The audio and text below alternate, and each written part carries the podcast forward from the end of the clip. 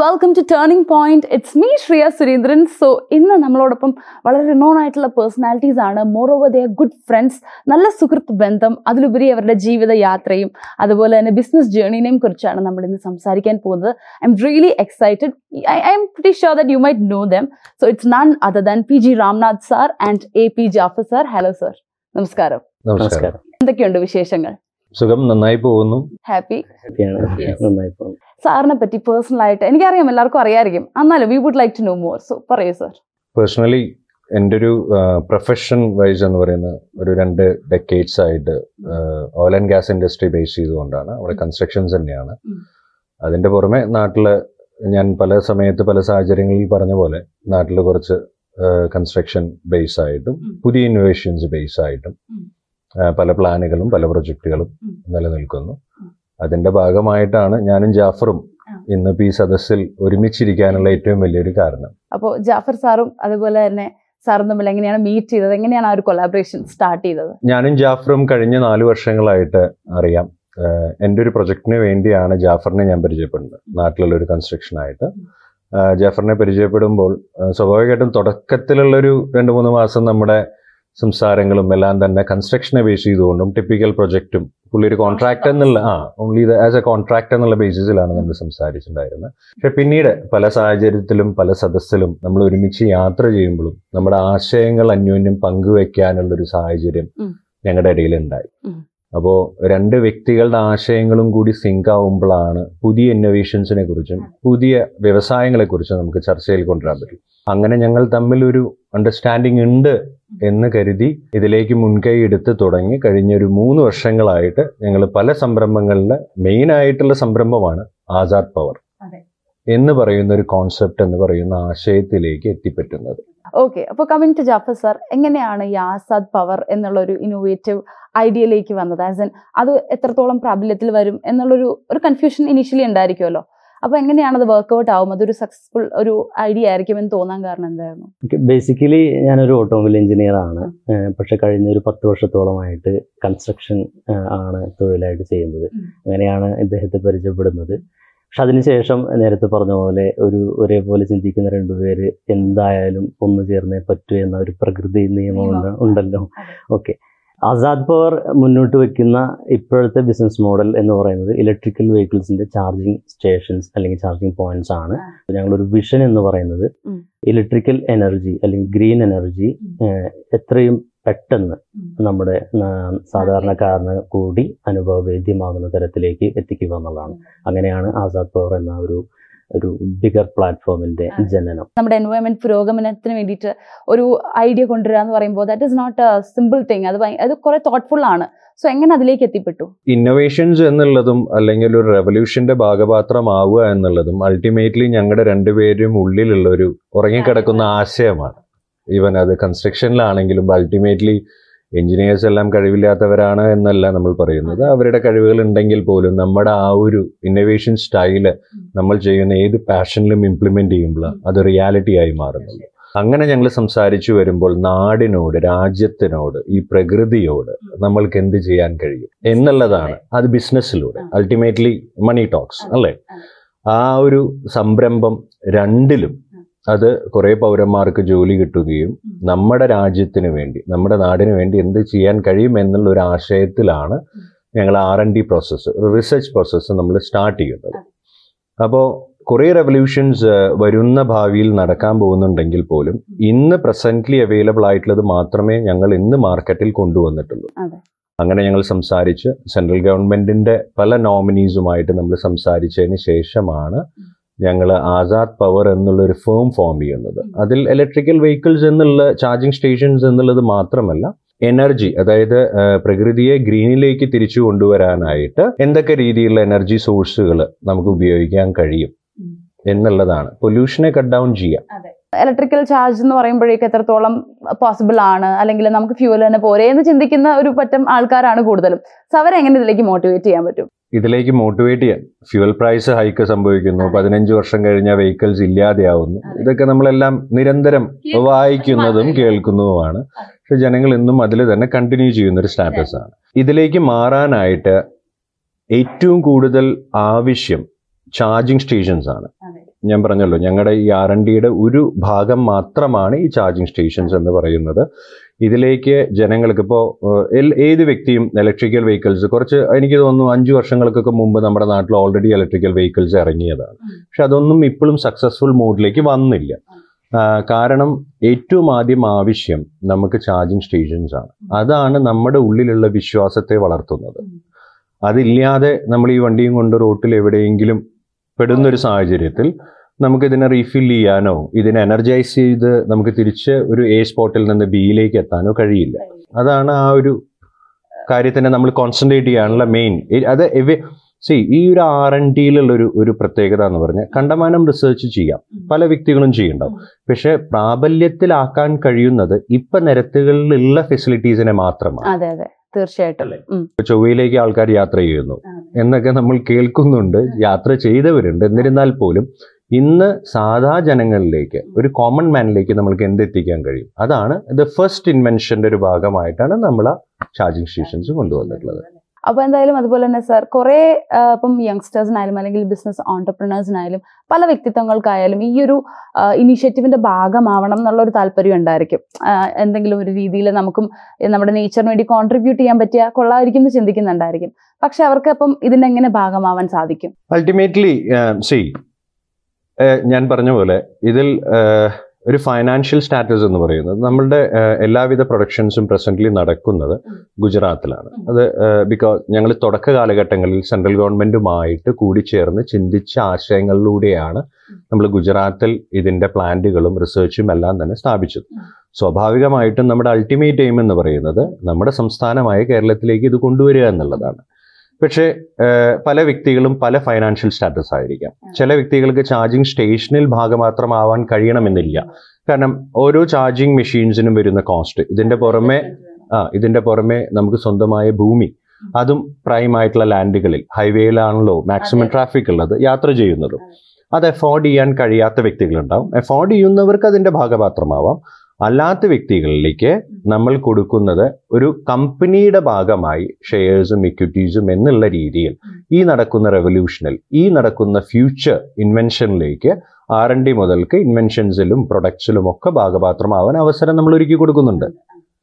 Financial wise at the same time എന്താണെന്ന് വെച്ച് കഴിഞ്ഞാൽ നമ്മുടെ പുതിയ തലമുറ ഇപ്പം എല്ലാവർക്കും അറിയുന്നതാണ് എനിക്ക് തോന്നുന്നു ഒരു അമ്പത് അറുപത് ശതമാനം പുതിയ ജനറേഷൻസ് കഴിഞ്ഞ ഏഴ് വർഷങ്ങളായിട്ട് പോലും എഞ്ചിനീയറിംഗ് അല്ലെങ്കിൽ ഒരു ഡോക്ടർ ആവുക എന്നുള്ളതാണ്. കൂടുതൽ എഞ്ചിനീയറിംഗ് വിങ്ങുകളാണ് ഈ എഞ്ചിനീയറിംഗ് വിങ്ങുകൾ നമ്മൾ എടുത്തു കഴിഞ്ഞാൽ മെക്കാനിക്കൽ ഇലക്ട്രിക്കൽ ഇലക്ട്രോണിക്സ് എന്ന് പറയുന്ന വിഭാഗത്തിൽ പഠിച്ചിറങ്ങിയ കുട്ടികളെല്ലാം തന്നെ ബാങ്കിലും മറ്റു പ്രസ്ഥാനങ്ങളും ഇൻഷുറൻസ് ഏജന്റൊക്കെ ആയിട്ടാണ് പലരും വർക്ക് ചെയ്യുന്നത്. ഇവർക്കൊന്നും സ്വന്തം രാജ്യത്ത് തന്നെ അത് പഠിച്ചതുമായി ബന്ധപ്പെട്ട ജോലികൾ കിട്ടാൻ അവസരങ്ങളില്ല. അവസരങ്ങൾ ഉണ്ടാവാൻ പ്രസ്ഥാനങ്ങൾ വേണം. പ്രസ്ഥാനങ്ങളില്ല.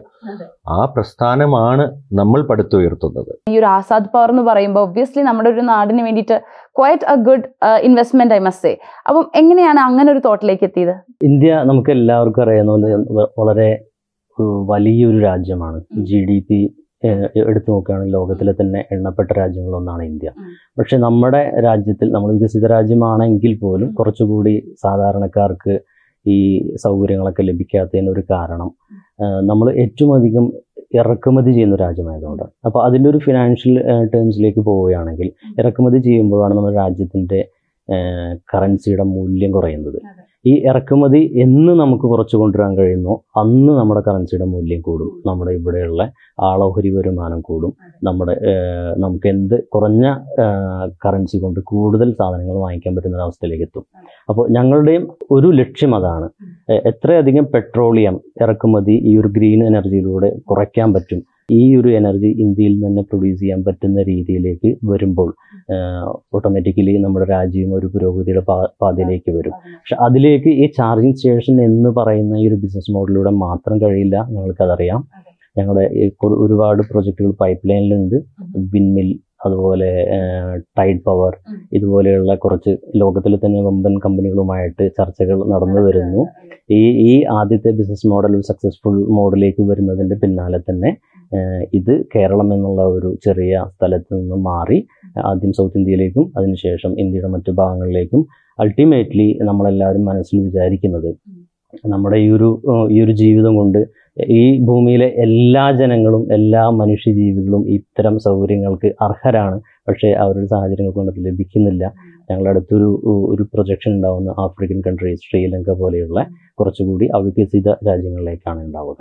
തീർച്ചയായിട്ടും ഇതൊരു എന്തൊക്കെ വിഷൻ ഇതിന്റെ പുറകിലുണ്ടെങ്കിലും ഇതൊരു അൾട്ടിമേറ്റ്ലി ഇതൊരു ബിസിനസ് മോഡലാണ് ഈ ഒരു ബിസിനസ് മോഡലിൽ നമുക്ക് ഏറ്റവും ആദ്യം സംരക്ഷിക്കപ്പെടേണ്ടത് എൻഡ് യൂസറുടെ സൗകര്യങ്ങളായിരിക്കാം. അതോടൊപ്പം തന്നെ ഇത്തരം കാര്യങ്ങൾ പദ്ധതികൾ നടക്കണമെങ്കിൽ ഇതിന് പിന്നിൽ വലിയൊരു വലിയൊരു ടീം ഉണ്ടായിരിക്കും. അവരൊരിക്കലും വിളിച്ചത് വന്നോളണമെന്നില്ല. അപ്പോൾ അതുകൊണ്ട് ഈ ബിസിനസ് മോഡൽ വളരെ ഒരു സക്സസ്ഫുൾ ആയിട്ടുള്ള ഒരു മോഡലാണ് അതിലേക്ക് നമ്മൾ ഇൻവെസ്റ്റേഴ്സിന്റെയും അതുപോലെ ഇതിന്റെ നേരത്തെ എന്റെ സുഹൃത്ത് പറഞ്ഞ പോലെയുള്ള ആൾക്കാരുടെയൊക്കെ താല്പര്യങ്ങളും അവരുടെ ഇൻവെസ്റ്റ്മെന്റും അവരുടെ പ്രോഫിറ്റബിലിറ്റി എല്ലാം സംരക്ഷിച്ചുകൊണ്ടാണ് ഞങ്ങൾ ഈ ബിസിനസ് മോഡൽ പ്ലാൻ ചെയ്തിരിക്കുന്നത്. Jafar sir coming to your personal life എങ്ങനെയാണ് ശരിക്കും ഈ ഒരു ഡിസിഷനിലൊക്കെ എത്തിയത്? പക്ഷെ അതിന് മുൻപായിട്ട് തീർച്ചയായിട്ടും ഒരു ജീവിതയാത്ര തന്നെ ഉണ്ടായിരിക്കുമല്ലോ. അപ്പൊ അതിനെപ്പറ്റി പറയാവോ? ഞാൻ ജനിച്ചത് പാലക്കാട് ജില്ലയിലെ കറുകുപുത്തൂർ എന്ന് പറയുന്ന ഒരു ചെറിയൊരു ഗ്രാമത്തിലാണ്. സ്കൂളൊക്കെ അതിന്റെ തൊട്ടടുത്ത് തന്നെയായിരുന്നു. അതിനുശേഷം ശേഷം കളമശ്ശേരി പോളിടെക്നിക്കിലാണ് ഓട്ടോമൊബൈൽ എഞ്ചിനീയറിംഗ് കഴിഞ്ഞത്. പഠനകാലത്ത് ചെറിയ തൊഴിലുകളൊക്കെ ചെയ്യുന്നുണ്ടായിരുന്നു. പക്ഷേ അതിനുശേഷം ഒരു വർഷത്തോളം ഹരിയാനയിൽ ജോലി ചെയ്തു. ഒരു അഞ്ച് വർഷത്തോളം ടാറ്റ മോട്ടോഴ്സിൽ വർക്ക് ചെയ്യാനുള്ള ഭാഗ്യം ലഭിച്ചു. ഇതിലൊരു മൂന്ന് വർഷം അബുദാബിയിലായിരുന്നു. അതിനുശേഷം നാട്ടിലേക്ക് വന്നതിന് ശേഷമാണ് ഞാൻ പഠിച്ച ഫീൽഡുമായിട്ട് ബന്ധമില്ലാത്ത ഒരു തൊഴിലെടുക്കാൻ തുടങ്ങിയത്. അതാണ് കൺസ്ട്രക്ഷൻ കെട്ടിപ്പടുക്കുക എന്ന എന്നൊരു സാമ്രാജ്യം ഉണ്ടാക്കുക എന്ന മനസ്സിലെ ഒരു ആഗ്രഹം അതിലൂടെയാണ് കഴിഞ്ഞ പത്ത് വർഷം. അതെന്താ എന്താ മോട്ടിവേറ്റ് ചെയ്ത കൺസ്ട്രക്ഷനിലേക്ക് പോവാം എന്നുള്ളത്? എന്തെങ്കിലും പുതുതായിട്ട് ഉണ്ടാക്കുക എന്നതാണല്ലോ കൺസ്ട്രക്ഷന്റെ ഒരു തീം എന്ന് പറയുന്നത്. അങ്ങനെ അതിലേക്ക് അതിലാണ് എത്രയും പെട്ടെന്ന് വളരാൻ കഴിയുക എന്നൊരു ഘട്ടത്തിൽ തിരിച്ചറിയപ്പെട്ടു.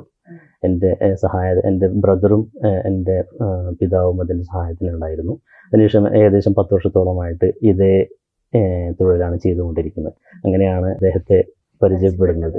പല പല മേഖലകളിലും ഞങ്ങൾ ഒരേപോലെ ചിന്തിക്കുന്നതെന്ന് മനസ്സിലായപ്പോഴാണ് നമ്മുടെ ലൈഫിലെ തന്നെ ഏറ്റവും വലിയൊരു സംരംഭം ഓൾമൈറ്റി ആയേക്കാവുന്ന ഈ ആസാദ് പറവ് എന്ന് പറയുന്ന ഈ ഒരു ബിഗർ പ്ലാറ്റ്ഫോമിലേക്ക് വന്നത്. സാറിന്റെ വീട്ടിൽ ആരൊക്കെയുണ്ട്? ഞാനിപ്പോഴും എന്റെ ഉപ്പയുടെ ഉമ്മയുടെ കൂടെയാണ് താമസിക്കുന്നത്. ഏഹ്, തന്നെയാണ്.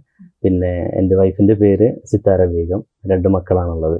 വൈഫ് ഒന്ന് രണ്ട് കമ്പനികളുടെ ഡയറക്ടറായിട്ട് എല്ലാവിധ സപ്പോർട്ടുകളും തരുന്നുണ്ട് എല്ലാവിധ ഒരു സപ്പോർട്ട് സിസ്റ്റം കൂടിയാണ് അതെ അതെ അതെ അതെ. അതുകൊണ്ടാണ് നമുക്ക് പോകാൻ പറ്റുന്നത് എന്ന് വേണമെങ്കിൽ പറയാം. അവരുടെ ഒരു സപ്പോർട്ടുള്ളതുകൊണ്ട് നമുക്ക് പീസ്ഫുൾ ആയിട്ട് ബിസിനസ് ചെയ്യാൻ പറ്റുന്നത്. Coming back to Ramnath sir so yes എല്ലാവർക്കും അറിയാവുന്ന ഒരു കഥയായിരിക്കും സാറിന്റെ ഒബ്വിയസ്ലി കണ്ടിട്ടുണ്ടാവും. Millions of people have watched it അപ്പം എന്തായാലും സ്റ്റിൽ അതിൽ നിന്നും കുറച്ച് ഇൻസ്പയറിംഗ് ആയിട്ടുള്ള എന്തെങ്കിലും ഒരു കഥ നമുക്ക് കിട്ടുകയാണെങ്കിൽ definitely can inspire more people അല്ലേ? അപ്പോൾ ടെൽ മീ സർ കഥയിൽ ഇൻസ്പിറേഷൻ ഉണ്ടോ എന്നുള്ളത് എനിക്കറിയില്ല. പക്ഷേ അൾട്ടിമേറ്റ്ലി എല്ലാ വ്യക്തികളുടെയും പോലെ എന്റെ ജീവിതത്തിലും എന്റെതായ കഥകൾ. ഞാനൊരു പതിനെട്ട് പത്തൊമ്പത് വയസ്സ് മുതൽക്ക് ജോലി എടുത്തു തുടങ്ങിയ വ്യക്തിയാണ്. അൾട്ടിമേറ്റ്ലി ഞാൻ ഇതിന്റെ മുമ്പ് പറഞ്ഞ പോലെ വിദ്യാഭ്യാസം പൂർത്തിയാക്കാൻ കഴിയാത്തൊരു വ്യക്തിയാണ് ഞാൻ. പ്രൊഫഷണൽ ലൈഫിലല്ല നമ്മുടെ അക്കാഡമിക്കൽ വിദ്യാഭ്യാസം. എന്നെ കോളേജിൽ നിന്ന് ഒരു പ്രത്യേക സാഹചര്യത്തിൽ എന്നെ ഡീബാർ ചെയ്തതാണ്. ഡിഗ്രിക്ക് പഠിക്കുമ്പോൾ. അപ്പോൾ അവിടെ നിന്നാണ് ഞാൻ ഈ ഫീൽഡിലേക്ക് വരുന്നത്. എന്റെ പ്രൊഫഷൻ ഞാൻ തുടക്കത്തിൽ പറഞ്ഞ പോലെ ഓയിൽ ആൻഡ് ഗ്യാസ് ഇൻഡസ്ട്രിയിൽ ഡീപ് സീ ഡൈവിംഗ് ആണ് പ്രൊഫഷൻ അതിന്റെ വ്യത്യസ്ത മേഖലകളിൽ ജോലിയെടുത്ത് ഒരു പ്രത്യേക പദവിയിലെത്തി. പിന്നീട് ആ പദവിയിലൂടെ ഇനി മറ്റു കാര്യങ്ങൾ നേടണം മറ്റു കാര്യങ്ങൾ ചെയ്യണം എന്നുള്ള തോട്ട് പ്രോസസ്സാണ് ഇതിലേക്ക് നമ്മൾ എത്തിക്കുന്നത്. ഏകദേശം ഒരു പതിനെട്ട് പത്തൊമ്പത് വയസ്സ് കാലഘട്ടത്തിലാണ് ഞാൻ ഇന്ത്യൻ നേവിയിൽ ജോയിൻ ചെയ്യുന്നത് ആസ് എ കൊമേഴ്ഷ്യൽ ഡൈവിംഗ് കോഴ്സിന് വേണ്ടി. അവിടെ കോഴ്സ് കംപ്ലീറ്റ് ചെയ്യുന്നു. പുറത്തിറങ്ങുന്നു. പ്രത്യേകിച്ച് നമ്മളെ സഹായിക്കാൻ ആരുമില്ല. ഞാൻ മുമ്പ് പറഞ്ഞ പോലെ തന്നെ ഒരു ഗോഡ് ഫാദർ എന്നുള്ള രീതിയിൽ ടി കെ ഉണ്ണി എന്ന് പറയുന്ന കാലിക്കറ്റ് എന്നുള്ള ഉണ്ണി സാറാണ് എന്നെ സഹായിച്ചിട്ടുള്ളത്. പുള്ളിയുടെ അനുഗ്രഹവും പിന്നെ കൂടെ ജോലി ചെയ്തിട്ടുള്ള എല്ലാ വ്യക്തികളെയും നമ്മൾ എന്നും ഓർക്കപ്പെടേണ്ടതാണ്. അവരുടെയൊക്കെ ആവേശവും അനുഗ്രഹവും സപ്പോർട്ടൊക്കെ തന്നെയാണ് നമ്മൾ ഈ നിലകളിലേക്ക് എത്തിച്ചിട്ടുള്ളത്.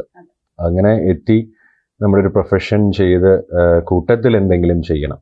ഇത് മാത്രമല്ല ജീവിതം. നമുക്കല്ലാത്ത സമയങ്ങളുണ്ട്. അങ്ങനെയാണ് കൺസ്ട്രക്ഷനിലേക്ക് വരുന്നതും. ഓഫ് ഷോർ ആണെങ്കിൽ ഇപ്പോൾ ഓയിൽ ആൻഡ് ഗ്യാസ് ഇൻഡസ്ട്രിയിലാണെങ്കിലും നമ്മൾ കൺസ്ട്രക്ഷൻ തന്നെയാണ് ബേസിക്കലി ഒരു പ്ലാറ്റ്ഫോം കോർ എന്ന് പറയുന്നത്. അപ്പോൾ സ്വന്തമായി കാര്യങ്ങൾ ചെയ്യണം സ്വന്തമായി പ്രസ്ഥാനം കെട്ടിപ്പടുത്ത് വലിയൊരു മനുഷ്യനാവണം എന്ന ആഗ്രഹങ്ങളൊന്നും ഇല്ലെങ്കിൽ പോലും എന്റെ ഉള്ളിൽ ഉറങ്ങിക്കിടന്നിട്ടുള്ള എന്റെ ആഗ്രഹങ്ങളെ സാക്ഷാത്കരിക്കാൻ വേണ്ടി കിട്ടിയ ഒരു കീ ആണ് ജാഫർ എന്ന് പറയുന്ന താക്കോൽ. അതാണ് എങ്ങനെയാണ് ഈ കടലിൽ നിന്നും കരയിലേക്ക് പോവാമെന്ന് തീരുമാനിച്ചത്? അതൊരു നല്ല ചോദ്യമാണ് സി അൾട്ടിമേറ്റ്ലി കടലാണെങ്കിലും ഞാൻ നേരത്തെ പറഞ്ഞ പോലെ നമ്മുടെ ജീവിതത്തിന്റെ ഉള്ളിലും മനസ്സിന്റെ ഉള്ളിലൊക്കെ കുറെ തോട്ട് പ്രോസസ്സുകൾ ഉണ്ടായി അതിന്റെ ആ ഒരു വേവ് ലെങ്ത് ഉള്ള വ്യക്തികളോട് നമ്മൾ സംസാരിക്കുമ്പോഴാണ് നമുക്കത് സിങ്ക് ആവുള്ളൂ പുതിയ പ്രസ്ഥാനങ്ങളിലേക്ക്. അല്ലെങ്കിൽ മറ്റു വ്യക്തികൾ നോക്കി കാണുമ്പോൾ നമ്മൾ എന്തൊക്കെയോ എന്താ പറയുക ഒരു സെൻസിബിൾ അല്ലാത്ത കാര്യങ്ങൾ ചെയ്യുന്നു. അവന് ഇതൊക്കെ ഉണ്ടായിട്ട് എന്തിനു ചെയ്യണമെന്ന്. പ്രത്യേകിച്ച് ഒരു മലയാളി കോൺസെപ്റ്റ് അറിയാം.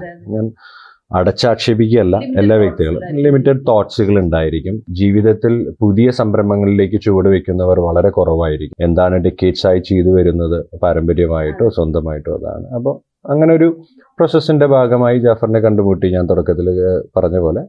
അതിൽ എന്റെ പ്രൊഫഷണൽ ലൈഫ് ഇപ്പോഴും ഉണ്ട്. പ്രൊഫഷനായിട്ട് ചെയ്യുന്നുണ്ട്. കമ്പനികളിലേക്ക് വേണ്ടി ചെയ്യുന്നുണ്ട്. സ്വന്തമായി ചെയ്യുന്നുണ്ട്. അതൊക്കെ അതിന്റെ ഒരു ഭാഗമാണ്. പിന്നെ ഈ ടി കെ ഉണ്ണി എന്ന് പറഞ്ഞ വ്യക്തി സഹായിച്ചതുപോലെ തന്നെ എന്റെ ജീവിതത്തിൽ എന്നെ എനിക്ക് ആവശ്യമുള്ള സമയങ്ങളിൽ വളർച്ചയ്ക്ക് ആരെങ്കിലും സഹായിക്കാതെ നമുക്ക് വളരാൻ കഴിയില്ല. അതിന് വളരെയധികം സഹായിച്ചിട്ടുള്ള ഒരു കമ്പനിയാണ് ദുലാം എന്ന് പറയുന്ന കമ്പനി. Dulam international. ആ കമ്പനി ഇന്നും ദുബായിലുണ്ട്. ലോകത്ത് പല സ്ഥലങ്ങളിലും ജോലി ചെയ്യുന്നുണ്ട്. ഇന്ത്യയിലടക്കം. അവിടെ ജോർജ് മാത്യു എന്ന് പറയുന്ന വ്യക്തിയാണ് ചെങ്ങന്നൂരിൽ നിന്ന് പുള്ളിയായിരുന്നു ഓൾ ഇൻ ഓൾ പുള്ളിയാണ് എന്റെ താല്പര്യങ്ങൾക്കനുസരിച്ച് ഞാൻ പല ചലഞ്ചസ് എടുക്കുമ്പോഴും എനിക്ക് ആ ഒരു ഗ്രീൻ ലൈറ്റ് തന്ന് മുന്നിലേക്ക് പോകാൻ സഹായിച്ചിട്ടുള്ളത്. ഇന്ന് അദ്ദേഹം ജീവിച്ചിരിപ്പില്ല. അദ്ദേഹത്തിന്റെ മകൻ നിവിൻ ജോർജ് ഉണ്ട്. കമ്പനിയിലുണ്ട്. പുള്ളിയുമായിട്ടും നല്ല ബന്ധം തന്നെ പുലർത്തുന്നു. ഇതുവരെയും അങ്ങനെ സക്സസ്ഫുൾ ആയിട്ട് പോകുന്നു. അതെ. അപ്പോൾ ജീവിതത്തിൽ ഏറ്റവും എന്താ പറയാ പ്രതീക്ഷിക്കാത്തൊരു പ്ര- പ്രതിസന്ധി എന്തായാലും ഫേസ് ചെയ്തിട്ടുണ്ടാവും. ലൈക്ക് ഈ ബിസിനസ്സിലേക്ക് ഇറങ്ങിയതിന് ശേഷം. സോ അതിനെ കുറിച്ചൊന്ന് പറയാമോ ഈ ആർ എൻ ഡി എന്ന് പറയുന്ന പ്രോസസ്സ് ബേസിക്കലി എക്സ്പെരിമെന്റേഷൻ ആണ്. അല്ലെ? ഒരു റിസർച്ച് ആണ്. ഇതിൽ നമ്മൾ തുടക്കത്തിൽ മൂന്ന് വർഷങ്ങൾക്ക് മുമ്പാണ് ഇതിന്റെ ഓരോ ഘട്ടങ്ങളായിട്ട് നമ്മൾ പരീക്ഷിച്ചു വന്നിട്ടുള്ളത്. അന്ന് മുതലേ മാർക്കറ്റിൽ വരാൻ പോകുന്ന വെഹിക്കിൾസ് ഇപ്പോൾ ജാഫർ പറഞ്ഞ പോലെ വിൻമില്ലിൽ നിന്നും പല സോഷ്യൽ നിന്നും പല പ്രക്രിയകളും പല പുതിയ ഇന്നോവേഷൻസും നടക്കുന്നുണ്ട്. പക്ഷെ പ്രാബല്യത്തിൽ മാർക്കറ്റിൽ വരാൻ പോകുന്ന ടാറ്റ മുതൽക്കുള്ള അനൗൺസിങ് ഉണ്ടായപ്പോൾ നമ്മൾ ചാർജിങ് മെഷീൻസ് ഉണ്ടാക്കാനുള്ള സംഭവമാണ് തയ്യാറെടുപ്പുകളാണ് ആദ്യം ചെയ്തത്. തുടക്കത്തിൽ ആദ്യത്തെ മൂന്ന് മൂന്ന് വർഷങ്ങൾക്ക് മുന്നിലേക്ക് ചിന്തിക്കുകയാണെങ്കിൽ അന്ന് ഞങ്ങൾ കുറേ കാശ് ഇൻവെസ്റ്റ് ചെയ്ത് അഹമ്മദാബാദ് പ്ലാന്റിൽ ഗുജറാത്തിൽ നമ്മൾ അതിനു വേണ്ടി കുറേ സമയങ്ങൾ ചെലവഴിച്ച് പുതിയ ഇന്ന ഇന്നോവേഷൻസ് നമ്മൾ കൊണ്ടുവന്ന് അത് അപ്രൂവൽ ചെയ്ത് ഗവൺമെന്റ് സെൻട്രൽ ഗവൺമെന്റ് അപ്രൂവ് ചെയ്യണം ഇവിടെ കെ സി ബി അപ്രൂവ് ചെയ്യണം പല ഇതര നോംസുകളുണ്ട് ഇതിലൊക്കെ.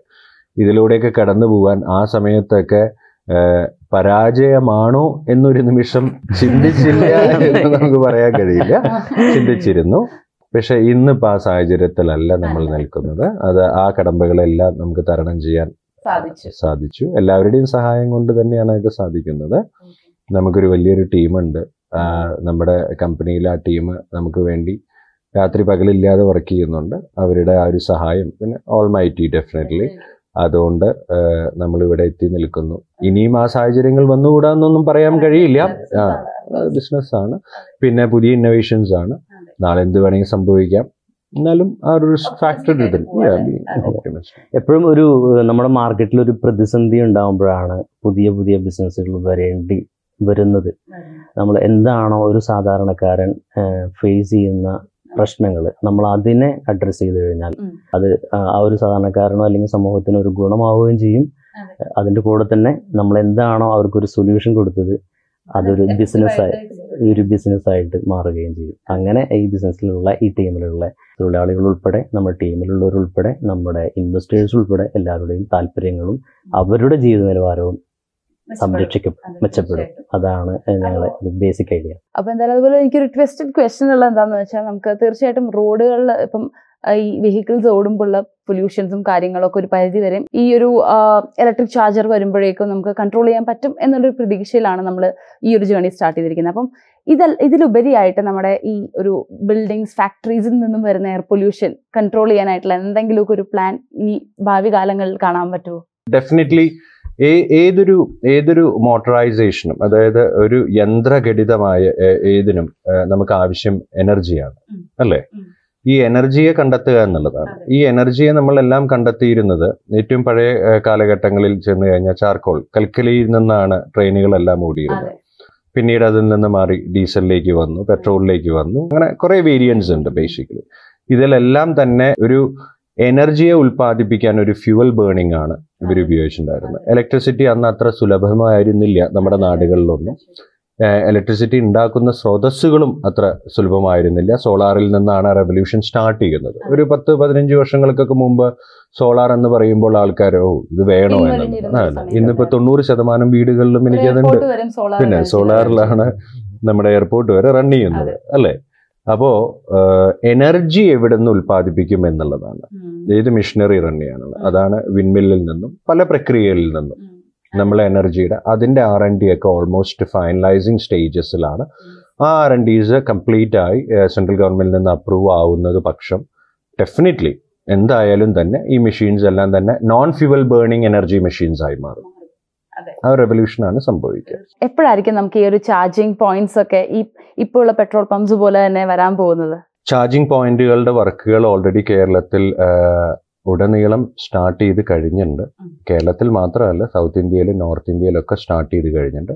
ഈ ഡിസംബറിലൂടെ അടുത്ത വർഷത്തിന്റെ ആദ്യത്തോടു കൂടി. സഫീഷ്യന്റ് ആയിട്ടുള്ള വേണ്ടതിൽ അത്രയും തന്നെ കേരളത്തിലുള്ള ഹൈവേസിലും എല്ലാം തന്നെ പൂർണമായി ഒരു നൂറ് കിലോമീറ്ററിൽ ഒരു ചാർജ് എന്നുള്ള രീതിയിൽ മിനിമം ആയിട്ട് എല്ലായിടത്തും ഓൾ സൗത്ത് ഇന്ത്യയിൽ തന്നെ വരുന്നതായിരിക്കും. Time to shift to electrical cars അല്ലേ? അതെ അതാണ് അതാണ് ഇനി ഭാവി. ജനങ്ങളും കൂടി വിചാരിക്കണം. നൂറ്റി രണ്ട് രൂപയ്ക്കും നൂറ്റിയഞ്ച് രൂപയ്ക്കും നമ്മൾ പെട്രോൾ അടിച്ച് വെഹിക്കിൾ സി അതിന്റെ ഒരു പാഷൻ ഒരു ഭാഗമാണ്. പിന്നെ നമ്മൾ നമ്മുടെ സൊസൈറ്റി നമ്മുടെ അടുത്ത ജനറേഷൻ ലൈഫ് ഇതിനെയൊക്കെ നമ്മൾ പ്രത്യേകം ചിന്തിക്കേണ്ടതാണ്. അല്ലേ? നമ്മൾ ഇതെല്ലാം കാണുന്നതാണ്. ഇന്നത്തെ അസുഖങ്ങൾ ഇപ്പൊ ഇന്ന് കൊറോണ നാളെ വേറെ അസുഖങ്ങളായിരിക്കാം. അതെ. അതിനെക്കുറിച്ച് ചിന്തിക്കണം. നമ്മൾ രാജ്യത്തോട് നമുക്ക് കടപ്പാടുണ്ട് എന്നുണ്ടെങ്കിൽ നമ്മുടെ നേച്ചറിനോട് കടപ്പാടുണ്ട് എന്നുണ്ടെങ്കിൽ നമ്മൾ ഇതിനെക്കുറിച്ച് ചിന്തിക്കണം എന്ന് മാത്രമല്ല നമ്മൾ ഒരു സാധാരണ ഒരു മിഡിൽ ക്ലാസ് ഫാമിലി ഒരു ഉപയോഗിക്കുന്ന കാറുകൾക്ക് കിലോമീറ്ററിന് പതിനഞ്ച് രൂപയെങ്കിലും ചെലവുണ്ടാവും. ആ. പെട്രോളും ഡീസലും ആണെങ്കിൽ പോലും. മെയിന്റനൻസ് അടക്കം. ഇലക്ട്രിക്കൽ വെഹിക്കിൾസിന് ഒന്ന് ഒന്നര രൂപ മാക്സിമം ചെലവാകുന്നുള്ളൂ. ഒരു മാസീവ് ഒരു ചേഞ്ച് അല്ലേ? നമ്മുടെ ജീവിതത്തിൽ അനാവശ്യമായി നമ്മൾ ചെലവാക്കുന്ന പൈസയല്ലേ? വേറെന്തൊക്കെ കാര്യങ്ങൾക്ക് നമുക്ക് ഉപയോഗിക്കാം? അൾട്ടിമേറ്റ്ലി വെഹിക്കിൾസ് എന്ന് പറയുന്നത് ഒരു പോയിന്റ് എയിൽ നിന്ന് പോയിന്റ് ബിയിലേക്ക് ട്രാവൽ ചെയ്യാൻ മാത്രമേ കഴിയുന്നുള്ളൂ. സോ എന്തുകൊണ്ടും ഈ ഒരു ബിസിനസ് ഇനീഷ്യേറ്റീവ് ഭയങ്കര ഒരു മാറ്റമായിരിക്കും നമ്മുടെ സമൂഹത്തിനും അതുപോലെ എൻവയോൺമെന്റിനും വരുന്ന തലമുറയ്ക്കും നൽകാൻ പോകുന്നത്. അപ്പം അത് വലിയൊരു സക്സസ് ആയി മാറട്ടെ. നമുക്ക് തീർച്ചയായിട്ടും ഈ ഒരു മാറ്റം പ്രാബല്യത്തിൽ വരും എന്നുള്ള പ്രതീക്ഷയോടെ മുന്നോട്ട് പോവാം.